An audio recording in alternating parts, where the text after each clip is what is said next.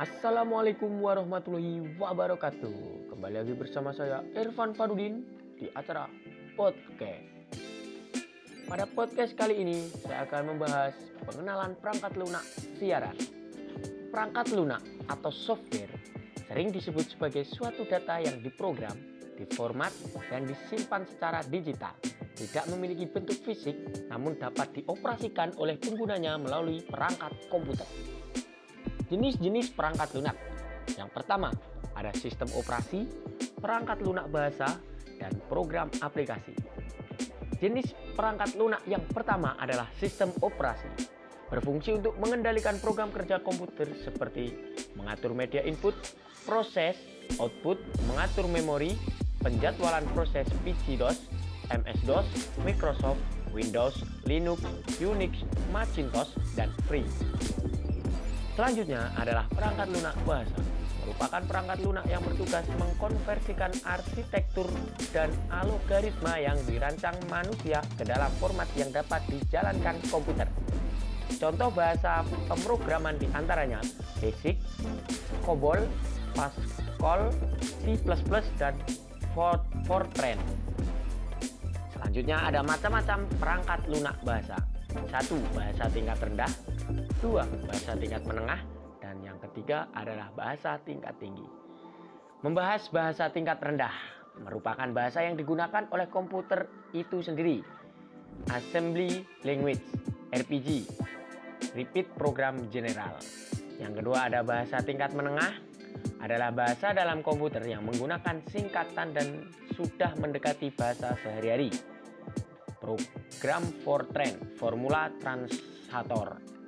Yang ketiga ada bahasa tingkat tinggi, bahasa komputer yang sudah dibuat dan dikembangkan dengan menggunakan bahasa sehari-hari, basic, COBOL, dan Pascal. C. Program aplikasi merupakan suatu program paket yang telah dirancang dan dibuat khusus untuk kebutuhan tertentu. Satu, ada program CAD, Computer Aided Design. Dua, aplikasi multimedia. Satu, program CID merupakan salah satu program aplikasi yang berfungsi untuk media lukis atau alat lukis. Seperti AutoCAD, Pro Design, CorelDRAW, Adobe Photoshop. Yang kedua ada aplikasi multimedia, format-format digital multimedia di antaranya Musical Instrument Digital Interface atau MIDI, MP3, MPEG atau Moving Picture Expert Group, AVI, Audio Video Interlace, dan QuickTime. Membahas yang pertama yaitu MIDI. Format suara instrumen ini diperkenalkan pada tahun 1983 oleh perusahaan musik elektrik seperti Roland, Yamaha, dan Korg. Format MIDI bersifat sangat kompak dengan ukurannya yang kecil.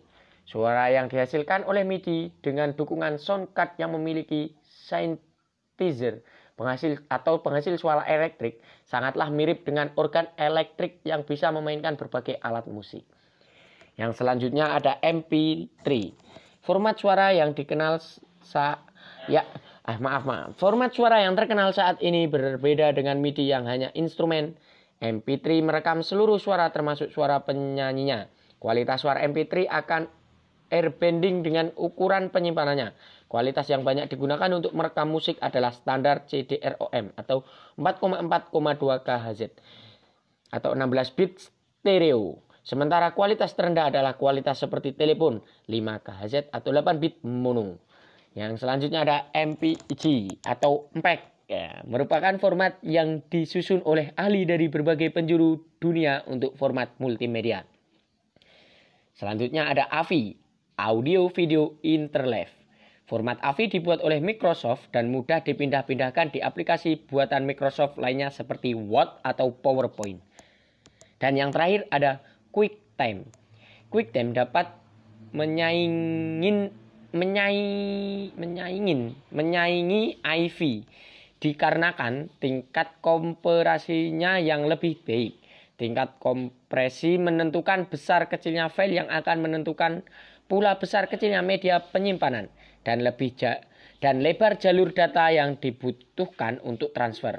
Sama dengan AVI, QuickTime dapat digunakan baik di komputer berbasis Intel.